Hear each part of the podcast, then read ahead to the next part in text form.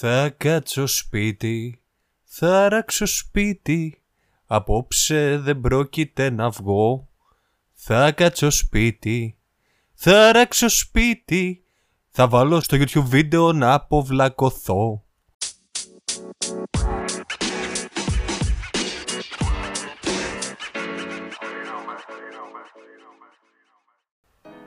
Καλησπέρα και καλώς ήρθατε για ακόμα μια φορά σε ένα Tripflex podcast. Είμαι ο Αργύρης και όπως πάντα έχω δίπλα μου το Χάρη. Καλησπέρα και από μένα. Βρισκόμαστε για ακόμη μια φορά ο ένας μακριά από τον άλλον, αλλά η ηρωνία αυτής, αυτής υπόθεσης τώρα είναι ότι, πώς να το πω, είμαστε ίδια πόλη και διαφορετικό Ναι, σπίτι. είπα, λάθος είπα, δεν είναι δίπλα μου, ουσιαστικά είναι στο λάπτοπ μου, στο Skype. Γιατί η ανωτέρα βία μας έχουν... Τα σκά τηρούμε αυτό το μένουμε σπίτι, για την ακρίβεια, και ορθώς το τηρούμε. Καθώς είναι δύσκολες οι εποχές που διανύουμε, περίεργες θα έλεγα, πιο πολύ. Ε, ο μισός κόσμος τα έχει παίξει, οι παππούδες δίνουν ε, τις λύσεις από μόνοι τους, ε, λέει ένας με ένα τσίπουρο όλα καλά, ο άλλος λέει ε, τρεις ώρες έκατσα φτάνει, εντάξει, έχουμε πάλι μπόλικο πράγμα, μπόλικα ταλέντα. Θυμάσαι που στο προηγούμενο επεισόδιο, βασικά στα δύο προηγούμενα επεισόδια, όταν μιλούσαμε για την κατάσταση που δεν μας προμη... προμηνύε γενικά για το τι θα ακολουθήσει και γελούσαμε και λέγαμε «Α, δες τι γίνεται, αλλά ευτυχώς δεν έχουμε κολλήσει, ε, ακόμα κυκλοφορούμε και κάνουμε βόλτες και τώρα... Και τώρα Πόσες μέρες μετράς μέσα; πλάκα πλάκα, εντάξει, πιάνουμε και τις έτσι βολτίτσες του τετάρτου, του ενός τετάρτου ως έξοδο. Γιατί Ποιο, ξέρεις το να εγώ τι κάνεις το κάνω. τετράγωνο Ναι, πετάω πάνω τα κάτω. σκουπίδια και κάνω βόλτα τετράγωνο λίγο να σπάσει. Ελπίζω να το κάνεις τα πρωινά για να παίρνεις και λίγο βιταμίνη D Εννοείται από το τον κάνω. ήλιο. Μόνο έτσι. Όχι ρε, αξίζει. βράδυ κατάθλιψη θα πάθω. Εννοείται το κάνω πρωί-πρωί. Πάω, πετάω τα σκουπίδια, κάνω βόλτα το τετράγωνο και το τραγικό, πετυχαίνω γνωστούς μου και πλέον κάνουμε το χαιρετισμό με τον αγκώνα ρε. Ε, ό- όταν ξεσπάει, μόλις ξέσπασε αυτό το μένουμε σπίτι, πετυχαίνω ένα φίλο μου. Πού σε ρε, αγκαλίτσα, φυλάκι στον μάγουλο, μπράβο λέω ρε. Έχω κολλήσει σίγουρα αν έχεις κάτι. Τέλος πάντων. Ξέρεις κανονικά τι έπρεπε να κάνετε. Δηλαδή, η... βασικά η... η ασ- σα- στην ασιατική κουλτούρα ξέρεις, που κάνανε με τα χέρια και χαιρετιόντουσαν από μακριά και σκύβανε, Ναι, οι Ιάπωνες. Ως... ξέρανε κάτι παραπάνω.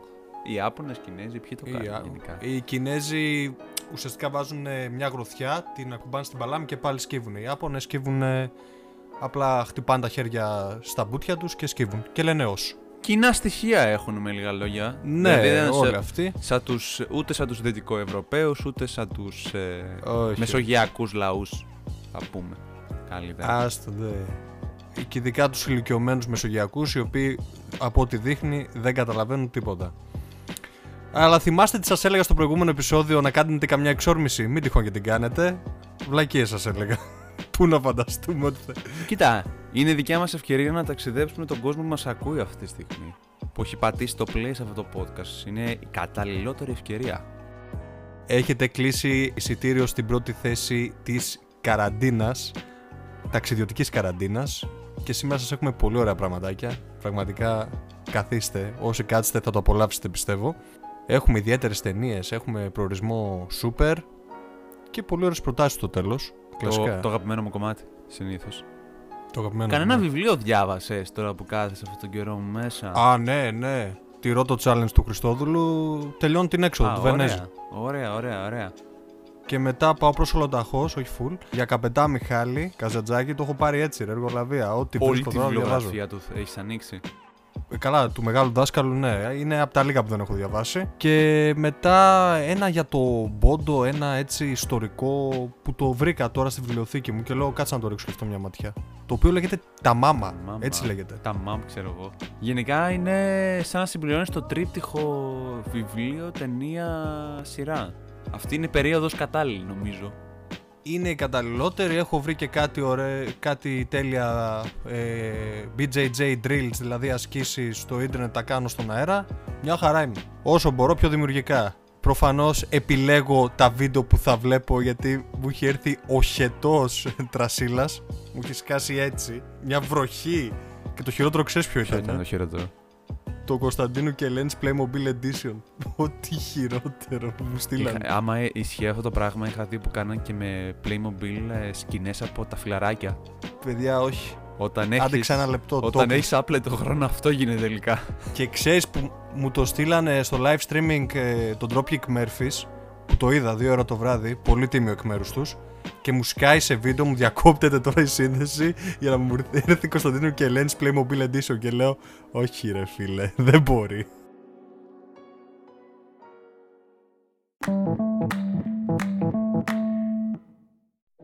Τώρα, εγώ πιο πολύ περιμένω να ακούσω και να ασχοληθούμε βασικά σήμερα με την ε, ταινία του επεισοδίου.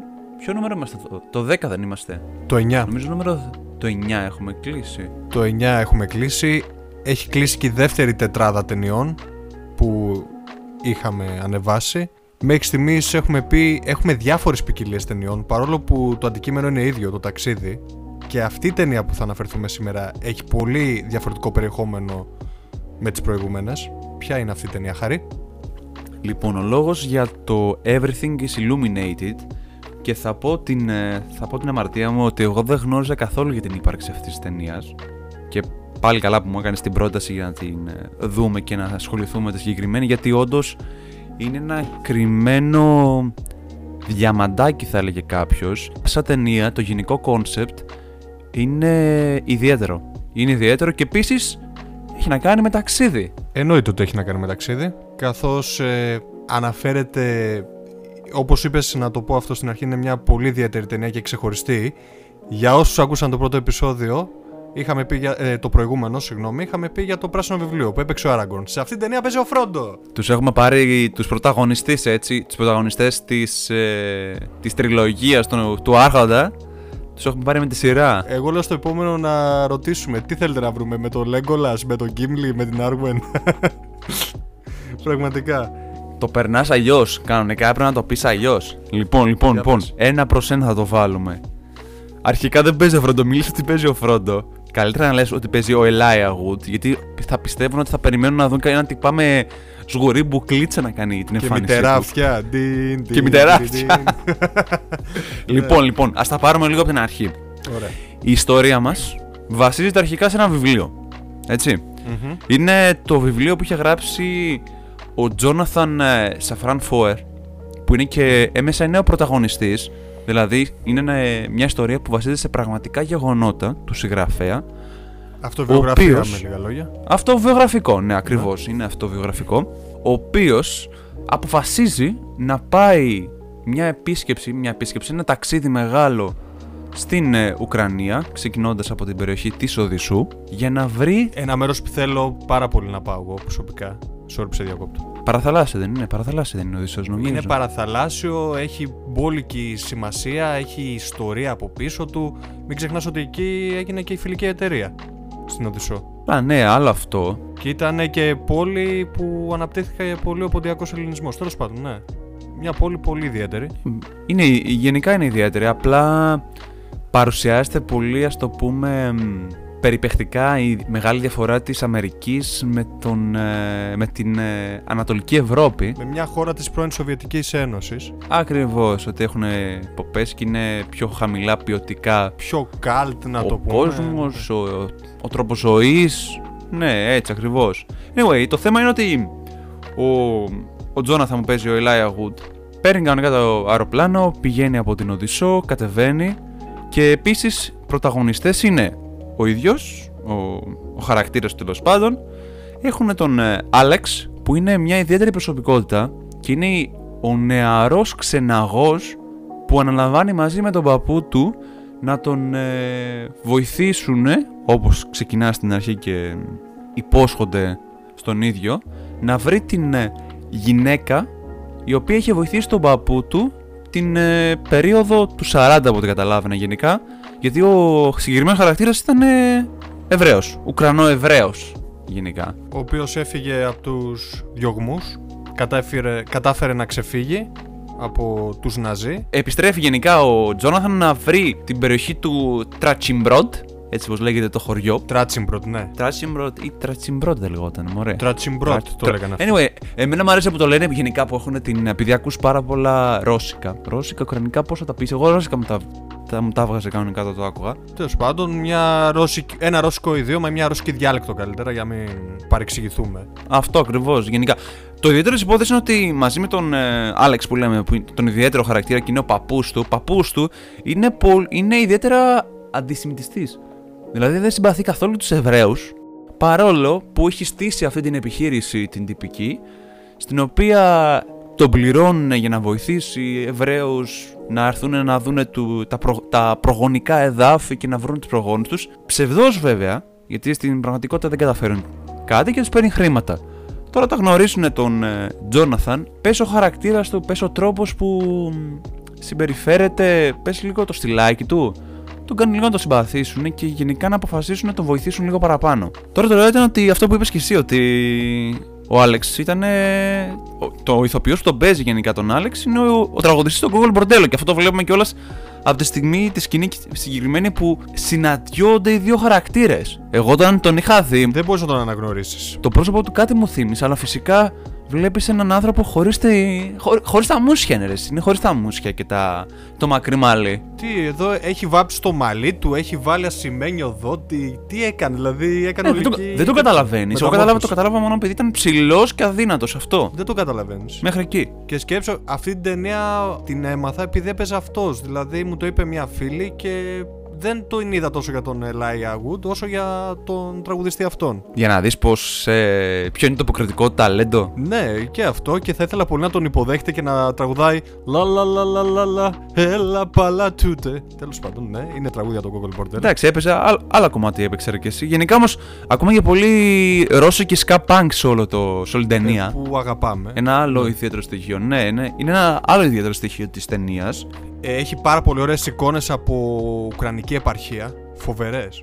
Έχει κομμάτια από την ε, από Ουκρανική επαρχία, αλλά ξέρεις ότι κάτι ένα fun fact είναι το ότι μεγάλο μέρος του είναι και από την Τσεχία. Ξέρεις τώρα ότι το αναμειγνύουν λίγο στην ταινία, οπότε μπορεί να πεις ότι έχεις και Ουκρανία και Τσεχία. Και αυτό μου το είπε ο Χάρης και λίγο. Ναι, δεν ξέρω αν είναι τόσο καλό. Με είχες γιώσει λίγο. Γιατί λέω, κοίτα τι ωραία η Ουκρανική επαρχία και μου λένε και τσέχη. Και Όχι, λέω, εντάξει. Όχι, ρε φίλε.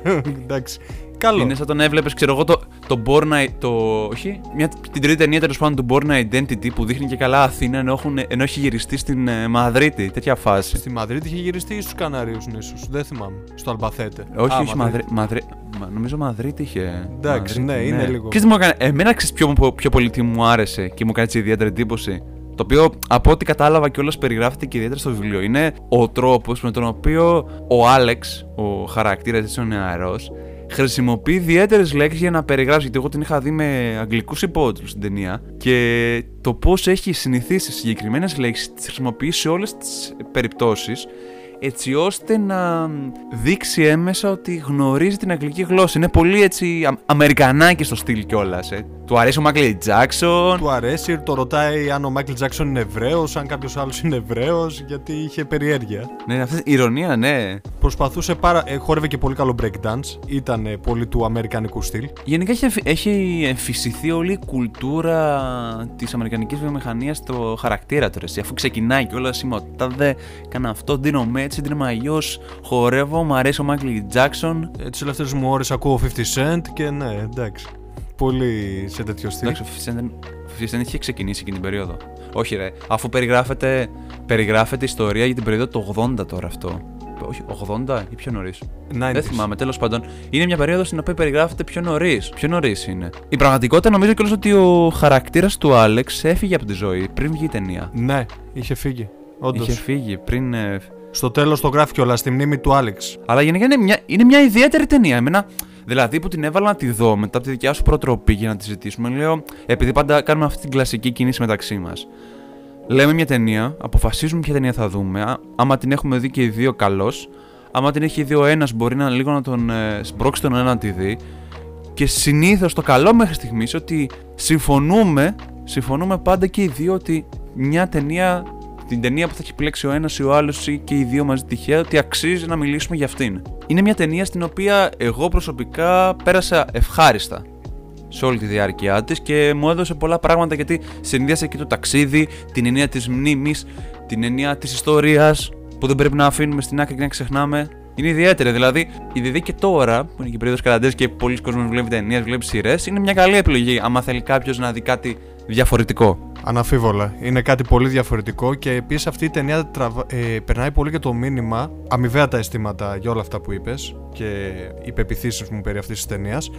Αυτό που περνάει ουσιαστικά αυτή η ταινία είναι να μην ξεχνάμε τις ρίζες μας. Χωρίς ε, να έχουμε κάποιο αλυτρωτικό χαρακτήρα ή πιο ακραίο, το να θυμάσαι τις ρίζες σου είναι κάτι πολύ σημαντικό και αυτό φαίνεται καθ' όλη τη διάρκεια της ταινίας που την κάνει αυτόματα αγωητευτική και συναρπαστική με την εξέλιξή της. Εμένα μου άρεσε πάρα πολύ που ξεκίνησε σαν μια ε, κομμωδιούλα και κατέληξε πολύ, εξελίχθηκε σε πολύ δραματικά. Εξελίχθηκε πολύ δραματική στο τέλος αυτή η ταινία. Δηλαδή σε κάποια φάση μπορείς να συγκινηθείς αν ταυτίζεσαι ας πούμε με τους χαρακτήρες αυτής της ταινίας. Τι λες εσύ γι' αυτό; Γενικά ναι, νομίζω ότι κρατάει μια ισορροπία αφού ξεκινάει και παρουσιάζει τους χαρακτήρες γιατί είναι λίγο τραγελαφική, τραγελαφική και όλη η γνωριμία τους έτσι. Παρουσιάζει και πολύ σαχλά ειδικά τους χαρακτήρες του, του Άλεξ, την οικογένειά του. Δηλαδή έχει πολύ shocking σκηνές θα έλεγα. Ε, καλά αυτό νομίζω είναι η τοποθε... τοποθέτηση κιόλας του... του αμερικανικού κινηματογράφου, μην νομίζεις. Χωρίς βέβαια να τους ε, ξεφτιλίζει, να τους υποβαθμίζει τους ανθρώπους, απλά το παρουσιάζει σαν μια κομμωδιούλα, σου κάνει και γκόγκολ μπορτέλο στο τρένο και λες: Άντε, ωραία, πάμε να δούμε κάτι. Πάμε να δούμε μια κομμωδία. Και στο τέλος γίνεται τόσο δραματικό και γίνεται τόσο βαθιστόχαστο και σε βάση σε σκέψεις που σε προβληματίζει. Πέρα ότι σε ταξιδεύει, που αυτό είναι δεδομένο. Νομίζω ναι, γενικά ότι αυτό είναι το πιο σημαντικό. Ότι ακόμα και ο απόγονος ενός Εβραίου που είχε φύγει από την Ουκρανία για να σωθεί και έχουν περάσει γενναίες ζώντας, δουλεύοντας και μεγαλώνοντα, ναι, και, ανα, και αναπτύσσονται μέσα στην. Ε, Δύο γενιές. Στη χώρα των, ε, των Ηνωμένων Πολιτειών της Αμερικής. Θέλει να μάθει τι έγινε.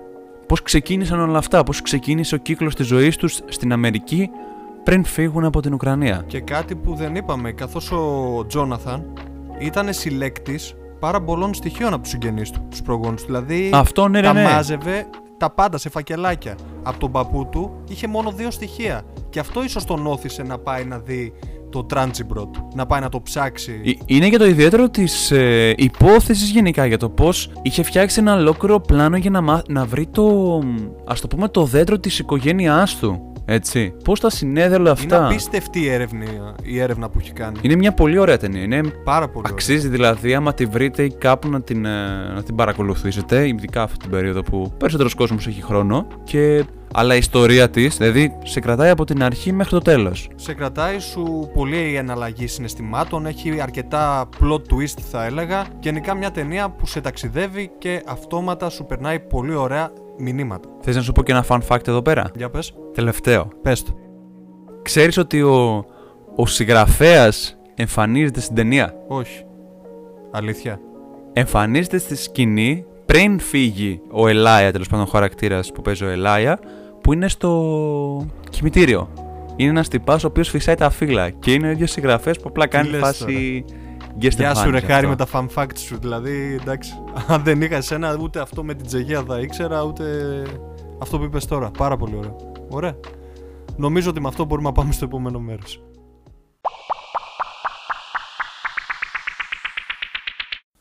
Λοιπόν και περνώντας από, το, από την περιοχή της Οδυσσού και την Ουκρανία λέω να πετάξουμε σε μια άλλη πόλη Σήμερα έχει επιλέξει ο Αργύρης ένα δικό ταξίδι και θα μιλήσει για τις δικές του προσωπικές ταξιδιωτικές και περιπετειώδεις όπως μας έλεγε κάποτε εμπειρίες Οπότε παίρνουμε το αεροπλάνο και πού πάμε για σήμερα; Παίρνουμε το αεροπλάνο για να πάρουμε το, το λεωφορείο. μας αεροπλάνο. Έτσι, ψ, όταν βλέπω αεροπλάνο, ναι.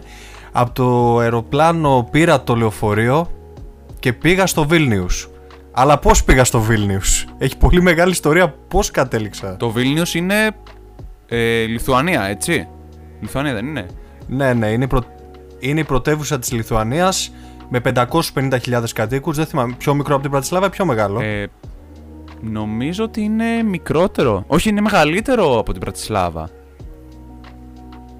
Ναι, είναι από τις πιο μικρές πρωτεύουσες της Ευρώπης.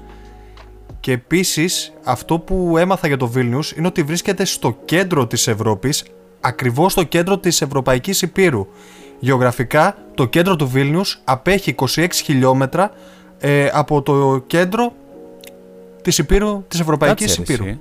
Είναι, είναι τόσο κεντρικά. Ένα είναι πολύ ωραίο τόσο fun κεντρικά, fact. δηλαδή. Είναι τόσο κεντρικά. Είναι πιο κεντρικά δεν πάει. Είναι η πιο κεντρική πρωτεύουσα της Είχα την Ευρώπης. έννοια ότι, ήταν, ότι θα είναι κάποια πόλη στην ε, Πολωνία, έτσι μου φαίνεται τουλάχιστον στο χάρτη της γης.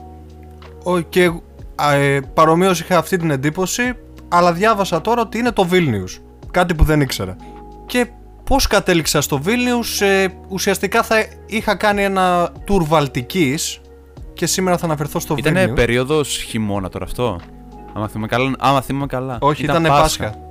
Ήταν Πάσχα, ήταν Άνοιξη. Και έκανα την καλύτερη επιλογή που πήγα το Πάσχα. Γιατί σκέψου πάγωσα και το Πάσχα. Φαντάζομαι να πήγαινα χειμώνα τι θα έπαθαινα. Είχατε πετάξει από Θεσσαλονίκη και πήγατε κατευθείαν για Βίλνους ή είχατε ενδιάμεσες στάσεις. Πήγα Θεσσαλονί... από Θεσσαλονίκη πήγα Βαρσοβία. Ε, από εκεί πήρα το λεωφορείο και πήγα Βίλνιους. Ουσιαστικά το βασικό ταξίδι ήταν ε, η Ρήγα, απλά στο Βίλνιους θα έμενα περίπου μια μισή μέρα. Που τελικά έμεινα μία. Εντάξει, είδες λίγο την. Είχες τη δικιά σου εμπειρία μέσα από την. ε, Από την Ναι, περιπλάνησή θα σου σου. εξ- Ήταν κομμάτι του θα σου ταξιδιού, μωρέ. Ήταν κομμάτι του ταξιδιού. το Βίλνιους. Είναι, είναι κομμάτι του ταξιδιού και μάλιστα μου έχει μείνει και το ξεχωρίζω πάρα πολύ. Δηλαδή θεωρώ ότι από τε, τις τέσσερις πόλεις που είδα δεν θα σας πω ποιες, το Βίλνιους είναι η δεύτερη αγαπημένη μου καθώς είχε ένα χαρακτήρα και προσέδιδε επιβλη... ήταν επιβλητικό και πνευματώδες. Πάρα πολύ πνευματώδες. Πνευματώδες, δηλαδή. Σε έπαιρνε να κάτσεις να γράψεις, ξέρω εγώ, να διαβάσεις, να δεις πράγματα. σε ενέπνεε να διαβάσεις, να γράψεις και αυ- η λέξη που το χαρακτηρίζει πάρα πολύ το Βίλνιους είναι το κατάφυτο. Έχει πάρα πολύ γύρω γύρω είναι πράσι, ε, περιβάλλεται από πράσινα λαγκάδια, δάση και λίμνες που στο κάνει ακόμα πιο ιδηλιακό και δεδομένου το ότι είναι μικρό και εμείς ζούμε σε μια πόλη όπως τη Θεσσαλονίκη, εσύ στο Λονδίνο, πες εγώ στην Αθήνα, ένιωθα σαν να είμαι πραγματικά σε μια έτσι πόλη σχετικά μικρή και να τριγυρνάω στο λιβάδι και ό,τι θέλω να. Ό,τι χρειάζομαι να πετάγομαι ας πούμε, στο Βίλνιους και να το αγοράζω. Κα- Ένιωθα σε τέτοια. Ένιωθα. Ένιωθα έτσι. Γενικά Να μου το δίνεις πω. μια εικόνα λίγο, ας το πούμε, μιας μικρής πόλης. Γενικά έχει, είχε κο- κοντά στα- Σε ένα καταπράσινο τοπίο. Σε ένα καταπράσινο περιβάλλον από καταπράσινο τοπίο και με μικρές αποστάσεις μεταξύ τους όλα, έτσι. Πάρα πολύ μικρές αποστάσεις με, ε, μεταξύ τους. Δεν πήρα ούτε μία φορά μεταφορικό μέσο. Όλα είναι δίπλα. Βέβαια, υπήρχαν κάποια μέρη που χρειάζονταν, αλλά δεν προλάβαινα. Θα σας πω πια. Εγώ θέλω να ακούσω πιο πολύ, ξέρεις τι. Θέλω να ακούσω τι ξεχώρισες από αυτή την πόλη που σου άρεσε τόσο πολύ; Θέλω πιο, πιο πολύ να ακούσω αυτό. Θες να σου πω πρώτα πώς κατέληξα στο Βίλνιους; Ξεκίνα και άσε με. Εγώ κάθομαι Ναι, απλά να σου- ακούω αυτή τη στιγμή. Σου έχω πολύ τέτοια ιστορία, πολύ κάλτιλα. Ήμουνα Βαρσοβία και χάνω το λεωφορείο γιατί δεν μπορούσα να βρω. Δεν μιλούσαν αγγλικά οι Πολωνοί εκεί στη Βαρσοβία και δεν μπορούσα να συνεννοηθώ. Και χάνουμε το bus station και πρέπει τώρα να πάμε στο σταθμό λεωφορείων της Βαρσοβίας που ήταν άστο. Και περιμένουμε εκεί τρεις ώρες και μπαίνω σε ένα λεωφορείο. Πω, πω, φάση επαρχιακού λεω... εκτέλ. Τέτοια φάση λεωφορείο, χάλια. Και είμαι με το φίλο μου τώρα. Σε μεδάκι είχε μέσα. Άμα δεν είχε σε μεδάκι, δεν Όχι. ήταν κλασικό ελληνικό λεωφορείο. Ο, τον ειδικό με την κιλούμπα τον είχε πάντως. Απλά ήταν ξανθός. Τέτοια φάση. Και ήταν και κάθομαι απλά στο χειρότερο ε, σε τέτοιο συνεπιβάτη που έχω κάτσει ποτέ μου. Χάρη, ό,τι χειρότερο. Κάθεται το φιλαράκι μου δίπλα σε μια κοπελίτσα, μια χαρά, κύριε ωραίος. Και κάθομαι εγώ σε έναν τύπο που έτρωγε, έτρωγε ένα σάντουιτς με παστούρμα. Φίλε, ακόμα το θυμάμαι. Μιλ- Ω, βρο- θα βρωμούσε, βρωμούσε απίστευτα αυτό δεν το πράγμα. τελείωνε αυτό το πράγμα και έτρωγε, έτρωγε και μουά, μουά.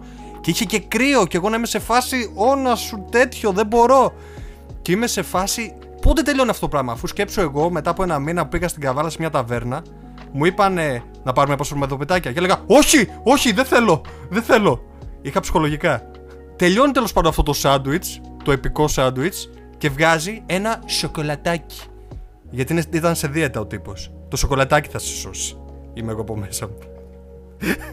Έπρεπε να, συ, να συμπληρώσει τη διατροφή του. Άμα θες να είναι πλούσια, σου λέει χτύπα το κρεατάκι που είναι, που είναι ξέρω εγώ στη μέση. Βάλα και ένα σοκολατάκι. Πες μου, πες μου ότι έβγαλα και ένα φρουτάκι έτσι να το συμπληρώσει. Γιατί καμιά Με βλέπει ο μπανάνα. φίλος μου από απέναντι έχει πεθάνει στο γέλιο και μου κάνει έτσι σοκολατάκι. Του λέω ναι, αυτό το σώζει. Και μετά είπα διεθνή λέξη, δεν θέλω να την πω εδώ. Και μιλάμε, το κάνουμε και έχω πεθάνει στο γιο και του λέω σκάσε πραγματικά, είσαι απίστευτα τυχερός. Και πάω να κοιμηθώ και άντε, αντιπαρέρχομαι και τον μπαστούρμα και το σοκολατάκι όλα. Πάω να κοιμηθώ και κάνει στάση.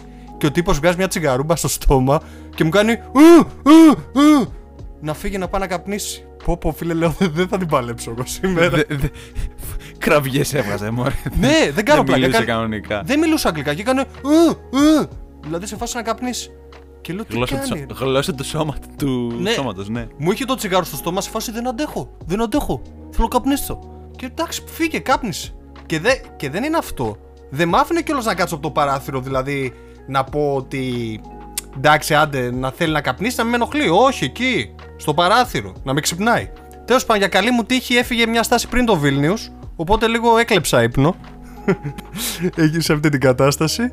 Και φτάνω τώρα στο hostel και μας λέει αργήσατε. Λέω, ξέρω ότι αργήσαμε. Μου λέει όμως τώρα θα πρέπει να το πληρώσετε όλο. Ρούφα το τρομπόνι δηλαδή. Και πληρώσαμε δύο μέρες, να πληρώσουμε μία. Εγώ ένιωθα με το που έφτασα στο Βίλνιους, ρε, δεν έχω δει τίποτα και είμαι full τσαντισμένο. Λέω τώρα άντε να πάω να. Τι ώρα, είχατε, τι ώρα είχατε φτάσει; Οχ, είχαμε φτάσει πρωί. 7 η ώρα το πρωί, 6. Και μου λέει, ε, θα, το, θα το πληρώσετε κανονικά, δεν με νοιάζει που δεν θα κοιμηθείτε, απλά αφήστε τις βαλίτσες και κάντε μια βόλτα. Είχαμε όλη τη μέρα. Και τέλος πάντων και είμαι σε φάση ρούφα του τρομπόνι. Ντιν, ντιν, ντιν, ντιριν. Και να πληρώνουμε τζάμπα λεφτά εμείς τώρα. Μας έχει πάει κουβά. Και λέω, άντε να δούμε τώρα τι είναι και αυτό το Vilnius. Και πραγματικά χάρη πάω και αυτό που σου λέω, μια, πνε- αυτή η πνευματικότητα που είπα συνδέεται με αυτό τώρα το συνέστημα που μου βγήκε. Πάω και βλέπω τη θέα με την παλιά πόλη και τη νέα και πραγματικά το κεφάλι μου ηρεμεί. Ξεχνάω και τον μπαστούρμα, ξεχνάω και το hostel, ξεχνάω τα πάντα. Και λέω, τι ωραίο μέρος είναι αυτό. Αυτό που μου έκανε φοβερή εντύπωση στο Vilnius, να πούμε πρώτα απ' όλα το θρύλο του Vilnius, καθώς ο μεγάλος δούκας Λιθουανίας, ο Γκεντιμίνας, που κυνηγούσε στην περιοχή, είχε δει ένα όνειρο και είχε δει ένα σιδερένιο λύκο να τα ουρλιάζει. Σιδερένιο λύκο. Σιδερένιο λύκο, άκου τώρα. What the- Δεν ξέρω ποιο, άμα είναι, ποιο, ποιο είναι χειρότερο, σιδερένιος λύκος ή το γεγονός, ξέρω εγώ, με την αρχαία μυθολογία που ο Δίας έμπαινε σε χρυσή βροχή μέσα σε παράθυρο. Και γονιμοποιούσε διάφορες κομπελίτσε. ναι. Μπορεί, δεν ξέρω τι είναι χειρότερο, πάντως ήταν παγανιστές μέχρι εκείνη την ε, εποχή. όλη εκείνη την Αυτό το- εποχή ήταν γενικά. Ναι. Και πάει σε έναν ιερέα παγανιστή και του λέει τι είναι τούτο; Και του λέει εκεί πρέπει να χτίσεις ένα μεγάλο κάστρο και μια μεγάλη πόλη. Έτσι δημιουργήθηκε εν έτη 1323 το Βίλνιους. Ε, δεν το λες και μεγάλη πόλη, άμα είναι έτσι. δεν έκανε καλή Μεγάλη δουλειά, πόλη για μάλλον. το- Ε, εντάξει, ρε, μην τα παίρνεις όλες με τη μεγάλη πόλη της εποχής. Τέλος πάντων, fun fact όμω, άκου τώρα τι μεγάλο έχει. Το, ε, το ιστορικό της κέντρο, το μεσαιωνικό, το μπαρόκ της κέντρο, θεωρείται ένα, το μεγαλύτερο ιστορικό κέντρο της Ανατολικής Ευρώπης. Δεν υπάρχει τόσο μεγάλο, καθώς περιέχει 70 δρόμους και 74 γειτονιές, το οποίο προστατεύεται το 1994 από την UNESCO. Από την UNESCO. Εκεί πέρα θα βρεις πάρα πολύ ενδιαφέροντα πράγματα, θα βρεις ε, ε, πάρα πολλές εκκλησίες. Αυτό που είπα πνευματικό είναι ότι υπήρχε πάρα πολύ θρησκεία μέσα. Βλέπεις πάρα πολλές εκκλησίες μπαρόκ κατά κύριο λόγο, αλλά άμα λίγο περιπλανθείς στα στενά, θα δεις και ορθόδοξες, θα δεις και γοθικές, όπως η εκκλησία της Αγίας Άννας, στην οποία ε, η εκκλησία της Αγίας Άννας όταν την είδε ο Ναπολέον ένα άλλο ε, fact ε, εντυπωσιάστηκε τόσο πολύ με την κατασκευή της που ήθελε να τη μεταφέρει ο ίδιος και να την πάει έτσι όπως είναι ατόφια στο Παρίσι. Υπάρχει τέτοια ιστορία υπάρχει και αυτός ο μύθος. Γενικά το Βίλ Δηλαδή, σου λέει γενικά αφού πόσοι άλλοι σηκώνανε το μισό, παρθενο... το Ναι. μισό Παρθενώνα. κάτω όπως ο θέλουν να Έλγιν τον σηκώσουν μια ολόκληρη Ναι. εκκλησία. μια ολόκληρη Αγία Άννα γιατί όχι γιατί μπορεί τον κυνηγούσαν εκεί οι Ρώσοι, κατέβηκε στο Βίλνιους και λέει εντάξει, δεν είναι να πάρω. Ευτυχώς που δεν την πήρε, να το πούμε αυτό την εκκλησία. Παραμένει ατόφια και μπορείτε να τη δείτε. Φανταστική εκκλησία, εντυπωσιακή. Ε, και επίσης περιπλανηθείτε στην παλιά πόλη. Εκεί υπάρχει και το Δημαρχείο, πάρα πολύ όμορφο. Το Πανεπιστήμιο του Βίλνιους, το οποίο ιδρύθηκε το 1579 και είναι το, ήταν τότε το μεγαλύτερο πανεπιστήμιο της Βαλτικής. Γεγονός που έκανε τη Λιθουανία τότε ε, πολύ, μεγάλη, ε, πολύ μεγάλο ακαδημαϊκό και πολιτιστικό κέντρο. Δηλαδή συγκέντρωνε όλες τις χώρες, συγκεντρώνονταν όλοι οι φοιτητές όλων των χωρών εκείνης της Βαλτικής στο Βίλνιους για να σπουδάσουν. Και η παλιά πόλη τελειώνει με την πύλη της Αυγής. Τι είναι αυτή η πύλη της Αυγής, και είναι αυτό που με έκανε φοβερή εντύπωση και έχω ιστορία γι' αυτό. Δεν είναι καλή ιστορία. Περιμένω να ακούσω τι θέλει να πει με- ο ποιητής με το πύλη της Αυγής. Η πύλη της Αυγής είναι μία από τις 9 πύλες που έχουν σωθεί από την παλιά Καστροπολιτεία, καθώς όλες οι άλλες καταστράφηκαν στους πολέμους που υπήρχαν. Και αυτή η πύλη ουσιαστικά δείχνει, έχει ένα τεράστιο χρυσό, μια τεράστια χρυσή εικόνα της Παναγίας. Σκέτη, ε, χωρίς το Χριστό. Αλλά είναι εντυπωσιακό και φαίνεται από, άμα είσαι από κάτω, βλέπεις τη, γέφ, τη γέφυρα θα πω, βλέπεις ας πούμε την εικόνα, τη βλέπεις πεντακάθαρα. Τι λένε για αυτή την εικόνα, λένε ότι είναι πολύ θαυματουργή και είδα πάρα πολύ κόσμο να πηγαίνει εκεί να προσεύχεται και να κάνει τάματα. Και το είδα και, δηλαδή έβλεπα ανθρώπους που είχαν ε, ε, αρρώστιες πολύ ας πούμε ε, είχαν σοβαρές ασθένειες και πηγαίναν και προσεύχονταν. Πάρα πολύ πνευματικό μέρος. Πάρα πολύ ήσυχο. Γενικά οι άνθρωποι ε, μου έκανε φοβερή εντύπωση που ήταν ευγενέστατοι και υπήρχε ένα χαμόγελο. Υπήρχε μια ποιότητα ζωής που δεν τη βλέπεις εύκολα σε πολύ μεγάλα αστικά κέντρα. Βέβαια το Βίλνιους δεν είναι μεγάλο αστικό κέντρο, αλλά δεδομένου ότι είναι η μεγαλύτερη πόλη της Λιθουανίας, θεωρείται πρωτεύουσα. Ε, είναι, ναι, όχι θεωρείται, είναι πρωτεύουσα. Εντάξει, μιλάς για μια πρωτεύουσα και γενικά οι περισσότερες πρωτεύουσες, είτε δυτική είτε ανατολική Ευρώπη, κάποιες είτε είναι τελείως απρόσωπες, δεν είναι τόσο φιλικές, να το πω στους, ακόμα και στους κατοίκους. Ακριβώς. Δεν είναι τόσο φιλικές, όχι. Ε, ήταν ευγενέστατοι οι άνθρωποι και επίσης ξέραν και πολύ καλά αγγλικά. Οπότε εύκολα προσανατολιστήκαμε και εύκολα είδαμε πολλά μέρη. Αυτό είναι, αυτό είναι έκπληξη να ακούς για μια. Ξέρεις, είναι τώρα βόρειο, βορειοανατολικά, δεν είναι η Λιθουανία; Ναι, είναι πάνω από την Πολωνία. Ε, δηλαδή δεν συναντάς πολλές, ε, σε πολλές χώρες να μιλάνε με ευχέρεια τα αγγλικά. Πιο, οι περισσότεροι να μιλάνε κυρίως στη Σκανδιναβία και στη Γερμανία. Η Γερμανία έχω δει περισσότερο, άντε και στην Ελλάδα. μέσα. Γερμανία, Εντάξει. επειδή μιλάω γερμανικά, δεν μπορώ να σου πω. Σκανδιναβία δεν έχω πάει. Αλλά θέλω να σου πω ότι συγκριτικά με κάτι Ισπανίες, κάτι τουριστικά κέντρα τύπου Μιλάνο, θέλω να πω ότι αυτοί οι άνθρωποι γενικά και για να βγάλουν τη ρετσινιά του Σοβιετικού πάνω τους, αρχίσαν πιο πολύ να πηγαίνουν με τις ευρωπαϊκές τάσει. Οπότε μάθαν αγγλικά και προωθήσαν καλύτερα τα μέρη τους. Κατάλαβες τι έχει γίνει; Ναι. Ε, νομίζω το, την, την ίδια τακτική ακολούθησε και η Ελλάδα. μετά από Ακριβώς. αυτό. Εγώ θα σε ρωτήσω κάτι άλλο όμως. Πες μου. Κάτι άλλο θέλω να ρωτήσω. Κάστρα έχει. Εννοείται ότι έχει κάστρα. Έχει. Αυτό θέλω να ακούσω πιο πολύ. Για τα κάστρα. Γιατί εγώ περίμενα. Γιατί συνήθως όταν μου είπες ότι έχει 9 πύλες, σκέφτηκα ότι θα έχει οχύρωση. Οπότε συνεπώς θα έχει και κάποια κάστρα. Έχει κάστρα και βρίσκεται πάνω από τον καθεδρικό ναό της Θεοτόκου, ο οποίος ε, είναι πολύ καθοριστικός ναός, καθώς αυτός ο ναός συνδέει τις δύο λεωφόρους, δηλαδή στη μία λεωφόρο βλέπεις την παλιά πόλη και στην, άλλη, και στην άλλη μεριά βλέπεις την καινούργια πόλη. Πίσω από αυτόν τον καθεδρικό ναό υπάρχει το παλάτι που μέναν οι δούκες, βασιλείς εποχής τέλος πάντων, και πίσω από το παλάτι υπάρχει το κάστρο που έκτισε ο, ο, αυτός που αυτός που ίδρυσε και το Βίλνιος, ο Γκεντιμίνας. Υπάρχει και το κάστρο του Γκεντιμίνας, καθώς και πύργοι που χτίστηκαν εκεί πέρα, οι πύργοι του Γκεντιμίνας, οι οποίοι δεν χτίστηκαν απλά, δώσαν το όνομά του προς τιμήν από άλλους ηγεμόνες, μερικούς αιώνες αργότερα. Και υπάρχει εκεί μια μικρή καστροπολιτεία. Βέβαια το κάστρο δεν είναι τόσο επιβλητικό και εντυπωσιακό, είναι ρήπια πιο πολύ. Αλλά οι πύργοι του είναι ατόφιοι, είναι ρε παιδί μου υπάρχουν και μπορείτε να τους επισκεφτείτε καθώς υπάρχουν εκεί ε, μέσα στους πύργους αυτούς υπάρχουν τα μουσεία του κάστρου τα λεγόμενα εκεί πέρα αράζει ο κόσμος και πίνει τις μπύρες του, πίνει το καφέ του και εκεί πέρα υπάρχει, βλέπεις μ, μ, πάρα πολύ ωραία θέα όλο το Βίλνιους όλη την παλιά και την καινούργια πόλη οι οποίες είναι δίπλα, είναι φανταστικό το Βίλνιους έχει πάρα πολύ εύκολα, με- έχει πάρα πολλά μέρη που μπορείς να δεις θέα περιβάλλεται από λοφάκια στα οποία εύκολα μπορείς να πας και να δεις θέα. Οπουδήποτε. Απλά εκεί είναι η Καστροπολιτεία. Είναι από τα καλύτερα μέρη κοντά στην πόλη για να δεις θέα. Σε τι μου θύμισε πάρα πολύ έτσι πως, το, περι- πως έκανες την περιγραφή σου. Ε, έχεις πάει στην Κέρκυρα ποτέ; Όχι. Δεν έχω πάει. Λοιπόν, στην Κέρκυρα έχουν την παλιά πόλη που είναι και αυτή έτσι κομμάτι της, μέσα της, πα- της παγκόσμιας κληρονομιάς στην UNESCO και έχουν το παλιό οχυρό που ήταν και το ενετικό κιόλας, το οποίο έτσι πηγαίνει πάλι με μια πύλη σαν γέφυρα που ενώνει περιμετρικά, στην οποία ανεβαίνεις και βλέπεις και θέα κιόλας.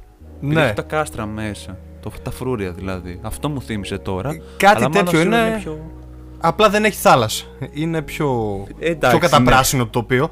Και επίσης το ωραίο είναι ότι πίσω από το παλάτι υπάρχει το φιδόστρο το αυτό δρομάκι. Αλλά δεν είναι με, ασφαλο, με άσφαλτο, είναι χωματένιο. Προσπαθούν να το τηρήσουν όπως και τότε. Δηλαδή το διατηρούν ατόφιο. Είναι πολύ ωραίο αυτό. Ε, γενικά αξίζει εκεί πέρα να πάτε να δείτε θέα και γενικά να αράξετε. Εκεί θα ηρεμήσετε και εκεί είναι που επίσημα ηρέμησε και το κεφάλι μου από όλα αυτά που είχαν συμβεί. Κατανόητο αυτό, ναι. Και... Καλά, ε, ναι. Επίσης, πολύ ωραία θέα θα βρείτε και στο λόφο των τριών σταυρών. Ο δικός τους, ας πούμε, Γολγοθάς. Έτσι, ας πούμε, τον είχα ονομάσει εγώ. Έχουν κάνει, ας πούμε, μια προσωμείωση του, του κεντρικού σταυρού όπου βρίσκονταν ο, ο Ιησούς, ας πούμε, και δύο, οι δύο ληστές. Και φτιάξανε μαρμαρένιους σταυρούς σε έναν λόφο 3 χιλιόμετρα πέρα από το Βίλνιους, ο οποίος από το κέντρο φαίνεται ξεκάθαρα. Και μπορείς να πας, αλλά εμείς δεν είχαμε το χρόνο να πάμε. Ήθελε λεωφορείο, γενικά ήταν 3 χιλιόμετρα. Ε, ναι, δεν δεν το λες και κοντινή απόσταση. Όχι, βασικά, κοίτα. Άμα το σκεφτείς, άμα το σκεφτείς γενικά, 3 χιλιόμετρα είναι η απόσταση από το λιμάνι μ, μέχρι το τέλος της νέας παραλίας. Ναι, εντάξει, σίγουρα. Απλά εμείς δεν θέλαμε να χάσουμε χρόνο. Θέλαμε να δούμε και άλλα πράγματα. Απλά, άμα μείνετε παραπάνω, σας το προτείνω. Εκεί θα δείτε πολύ πιο καλύτερη θέα. Και μου το έχουν πει και άλλοι που έχουν πάει στο Βίλνιους από το κάστρο, ας πούμε, του Γκεντιμίνας. Ε, άμα έχετε χρόνο να πάτε οπωσδήποτε. Ε, το προτείνω ανεπιφύλακτα. Επίσης, ε, ένα πράγμα ακόμα που δεν ξέραμε για το Βίλνιους είναι η μόνη πρωτεύουσα στην Ευρώπη που μπορείς να πετάξεις με αερόστατο. Στην Ευρώπη. Στην Τον Ευρώπη. πρωτεύουσα. Ναι, ναι, ναι, στην πρωτεύουσα. Γιατί Πρωτε- εμένα μου το έρχεται κατευθείαν η τονίζω. Καπαδοκία, ναι. Και εμένα. Αλλά μιλάμε για πρωτεύουσα. Τώρα δεν ξέρω αν σε άλλες πόλεις αν είναι πρωτεύουσες ή όχι, αλλά στο Βίλνιους μπορείς να κάνεις το πανόραμα του Βίλνιους με το αερόστατο. Πώς εμείς εδώ κάνουμε το καραβάκι, αυτοί το κάνουμε το αερόστατο. Καλή φάση. Καλή φάση πάντως είναι, ναι. Πάρα πολύ ωραίο. Δεν το έκανα για να πω την αλήθεια, αλλά είναι μια ωραία πρόταση για όσους θέλουν να το επισκεφτούν αυτό το μέρος. Στο Βίλνιους ε, υπάρχει πάρα πολύ έντονο και το. Έχει πάρα πολύ. Συνδυάζει πάρα πολύ τη μεσαιωνική ιστορία, την, ε, την ιστορία της αναγέννησης του Μπαρόκ με, τα, με την νεότερη ιστορία. Συνδέεται πάρα πολύ ωραία. Και επίσης το τελευταίο σημείο είναι η γειτονιά του Ζούπης. Μια καλλιτεχνική γειτονιά στα ανατολικά του ποταμού Βίλνα. Ε, μια γειτονιά η οποία έχει ανακηρυχθεί το 97 ως ανεξάρτητο κρατήδιο. Μέσα στο Βίλνιους υπάρχει ένα αντίστοιχο Βατικανό από καλλιτεχνική άποψη. Τι κάνανε σε αυτό το τοπίο; Εκείνη η γειτονιά του Ζούπης ε, ήταν σοβιετική. Καταστράφηκε και μείναν πάρα πολλά κτίρια εγκαταλελειμμένα και πολλά ας πούμε, αγάλματα του Λένιν καταστράφηκαν και δεν ξέραν μετά τι να τα κάνουν. Ας πούμε τα, τα διάφορα ερήπια. Και αποφάσισαν να φτιάξουν μια μποέμικη καλλιτεχνική γειτονιά, οι, ας πούμε, οι λόγοι του Βίλνιους και να φτιάξουν τη γειτονιά του Ζούπης, οι οποίοι έχουν θεσπίσει δικό του σύνταγμα και μάλιστα το σύνταγμά τους θεσπίστηκε την Πρωταπριλιά του 97. Και κάθε 1η Απριλίου, φα- σαν ψέμα ακούγεται, και κάθε 1η Απριλίου γίνονται, ας πούμε, ε, υπάρχει μέρα ανεξαρτησίας του Ζούπης. Υπάρχει μια τοπική στην τοπική αργία εκεί πέρα, όπου πας εκεί, σου σφραγίζουν το διαβατήριο με τη σφραγίδα του Ζούπης. Σε εκείνη τη μέρα έχεις το δικό σου, αγοράζει ό,τι θέλεις με το δικό τους νόμισμα. Έχουν και δικό τους νόμισμα μόνο για εκείνη τη μέρα. Και γενικά το σύνταγμά τους πρεσβεύει τις ιδέες. ο άνθρωπος έχει δικαίωμα να χαίρεται, ο άνθρωπος έχει δικαίωμα να μην χαίρεται, ο, ε, ο σκύλος έχει δικαίωμα να είναι σκύλος, η γάτα έχει δικαίωμα να μισεί τον ιδιοκτήτη της. Όχι, όντως τώρα. Τα γράφεις στο Σύνταγμα. Και υπάρχουν στους τοίχου της γειτονιάς. Υπάρχει το Σύνταγμα του Ζούπης. Μια πάρα πολύ ιδιαίτερη γειτονιά, καλλιτεχνική. Αξίζει με τα χίλια να την επισκεφτείτε. Εκεί να πιείτε τις μπύρες σας, να πιείτε τον καφέ σας, να φάτε τα φαγητά σας. Φοβερή γειτονιά, καλλιτεχνική, η οποία εμπνεύστηκε πάρα πολύ από το Frank Zappa, που υπάρχει το άγαλμα του Frank Zappa εκεί. Βέβαια δεν έχει καμία σχέση με το Vilnius. Απλά θέλανε να ξεφύγουν από όλο αυτό το σοβιετικό στυλ και πατήσανε στο Frank Zappa. Ε, αυτό για το Vilnius και επίσης ε, πολύ οικονομικός προορισμός, πάρα πολύ καλές οι τιμές του. Ε, πιο πολύ εκεί πέρα να φάτε μαύρο ψωμί, υπάρχει ένα πολύ χαρακτηριστικό μαύρο ψωμί λιθουανικό. Ε, άμα το ρωτήσετε σε οποιοδήποτε αρτοπολείο και να πάτε θα σας το βγάλουνε. Ψτ, Ε, δοκίμασέ το, ό,τι καλύτερο έχεις φάει. Και επίσης η λιθουανική μπύρα χείρα, έτσι λέγεται, χείρα. Χείρα. Ναι, ναι. Γιατί να πιεις μια μπύρα που λέγεται χείρα; Ε, εντάξει, καλή ήταν που τη δοκίμασα. Η σπεσιαλιτέ τους είναι η καπελίνα, το οποίο είναι τυλιχτή πατάτα, η οποία τυλίγει κρέας, χοιρινό, βουτυγμένη σε σάλτσα σκόρδου. Εντάξει, ιδι... ιδιαίτερες γεύσει εντάξει. πάνε σύννεφο. Μετά από αυτό μου- ε, μου έχεις είναι για ιστορία, κουλτούρα και μου έχεις ανοίξει και την όρεξη. Νομίζω ότι όλα αυτά είναι αρκετά για όσα έχεις πει για το Βίλνιους. Πάντως παιδιά για το, το Vilnius είναι πραγματικά ένα πίστευτο μέρος, μου έκανε φοβερή εντύπωση και πραγματικά αν είστε στη Βαλτική επιβάλλετε να πάτε.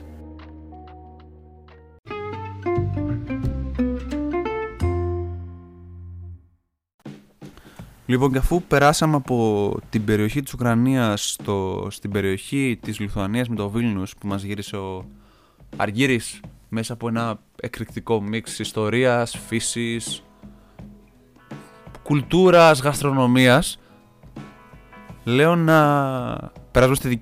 στην αγαπημένη μου κατηγορία. Εγώ θέλω να περάσω στην αγαπημένη μου κατηγορία κιόλας. Γιατί θέλω, έχω ανακαλύψει ένα insta προφίλ. Σήμερα θα πάρω εγώ ένα insta προφίλ και θα μιλήσω. Που είχε πέσει στο, στα μάτια μου. Καθώς οι φωτογραφίες που ανεβάζει ο συγκεκριμένος λογαριασμός είναι πάρα πολύ όμορφες, είναι ιδιαίτερες. Ξεχωρίζουν επίσης για την ε, θεματική που απεικονίζουν καθώς έχει φωτογραφίες από την Τανζανία, τη Ζανζιμπάρ έχει επίσης και από την περιοχή του Κιέβου καθώς και πάει ο συγκεκριμένος χρήστης ας το πούμε λοιπόν για να μην ε, λέω πάρα πολλά και να κάνω γρήγορα τις συστάσεις λοιπόν ο λόγος για τον λογαριασμό World Travel Stories από τον Αντρέα στην Αθήνα Αντρέα μας ακούς; Που σε ανακάλυψε τον τελευταίο καιρό κιόλας, οι φωτογραφίες σου είναι υπέροχες. Έχεις κάνει έναν υπέροχο συνδυασμό και επίσης ζηλεύω τα μέρη που έχεις πάει. Ελπίζω κάποια στιγμή και εγώ να καταφέρω να πάω έστω στα μισά που έχεις γυρίσει, ρε φίλε. Γιατί βλέπω και εδώ πέρα έχει γυρίσει 74 χώρες. Οπότε ο συγκεκριμένος νομίζω ότι ξέρει πάρα πολλά από ό,τι φαίνεται από την έννοια του ταξιδιού. Και θα ήθελα πάρα πολύ να τον προτείνω με πολύ χαρά κιόλας να τον ακολουθήσει κόσμος και να δει ό,τι ανεβάζει γιατί πραγματικά δίνει μια άλλη οπτική λίγο στη φωτογραφία που έχει στις φωτογραφίες του κατά, κατά βασική έννοια κιόλας. Έχει μερικά προφίλ από την, ε, από την Αιθιοπία κιόλας που έχει καταγράψει κιόλα που έχει το ιδιαίτερο ξέρεις που βάζουν μέσα σκουλαρίκια ή που βάφουν το πρόσωπό τους. Δείχνουν μια άλλη, μια άλλη, μια άλλη, την άλλη εικόνα ρε, εσύ, όχι το να βλέπεις την κλασική εικόνα των influencers πίσω από, τον, από το Παρίσι ή από το Κολοσσέο ή με background τον πύργο του Big Ben. Αυτό μου άρεσε πάρα πολύ. Ε, δεν είναι ο travel blogger που έχουμε συνηθίσει ή αυτό το κοινότυπο που έχουμε συνηθίσει. Ε, δεν, δεν είναι travel blogger, δεν είναι travel blogger γενικά το παιδί. Είναι μόνο φωτογράφος. Είναι ταξιδιάρα ψυχή αυτό. Δεν είναι όμως από αυτούς που ξέρεις, ο πέντε μέρες θα κάνει στη Ρώμη, ο. εντάξει. Είναι, κάνει, είναι πιο extravagant τα ταξίδια που κάνει. Ακριβώς αυτό. Αυτή είναι και η δικιά μου επιλογή κιόλας. Πολύ ωραία επιλογή και το τελευταίο ταξίδι του, αν δεν κάνω λάθος, πρέπει να είναι στην Τανζανία, έτσι. Που το είδα λίγο. Το τελευταίο ναι, ήταν στην Τανζανία, ναι. Οπότε φανταστείτε τι εικόνες έχετε να δείτε από αυτό το Instagram προφίλ. Πάρα πολύ ωραίο. Και τώρα πάμε στο δικό μου. Σας έκλεισα με γαστρονομία. Θα σας ξαναξεκινήσω με γαστρονομική πρόταση, μιας που είμαστε σε καραντίνα και δεν έχουμε τι να κάνουμε, ευκαιρία να μαγειρέψουμε κιόλας. Και σας βρήκα και το κατάλληλο blog, το οποίο παντρεύει ε, και ταξιδιωτικούς προορισμούς και μαγειρικές συνταγές, αλλά και ταινίες που περιέχουν μέσα συνταγές που μαγειρεύουν ε, στις ταινίες που περιγράφει το συγκεκριμένο blog. Μιλάμε για το blog το που ονομάζεται As Crisp As It Gets. Ε, η κοπέλα πραγματεύεται είναι πολύ ωραία πράγματα, πιο συγκεκριμένα είναι γαστρονομικού χαρακτήρα, όπως είπα και πριν. Πρόσφατα άρθρο που γράφηκε το Μάρτιο και το κάνει ως αφιέρωση στην Ιταλία και συγκεκριμένα στην πόλη της Μπολόνιας που τη θεωρεί είναι μια πόλη που όπως λέει και η ίδια τρώει εξαιρετικά νόστιμα και να επανήλθε τέλος πάντων στη συγγραφή άρθρων και πολύ καλά έκανε καθώς είναι πολύ ιδιαίτερο blog. Περιέχει συνταγές, μπορείτε να τις κάνετε, να τις εκτελέσετε και παράλληλα βλέπετε και εικόνες από διάφορα ταξίδια ή και ταινίες που θέλετε να δείτε και είναι και ένα κομμάτι που κάνουμε και εμείς εδώ οι ταινίες. Οπότε εδώ πέρα παντρεύει τις ταινίες με τη μαγειρική.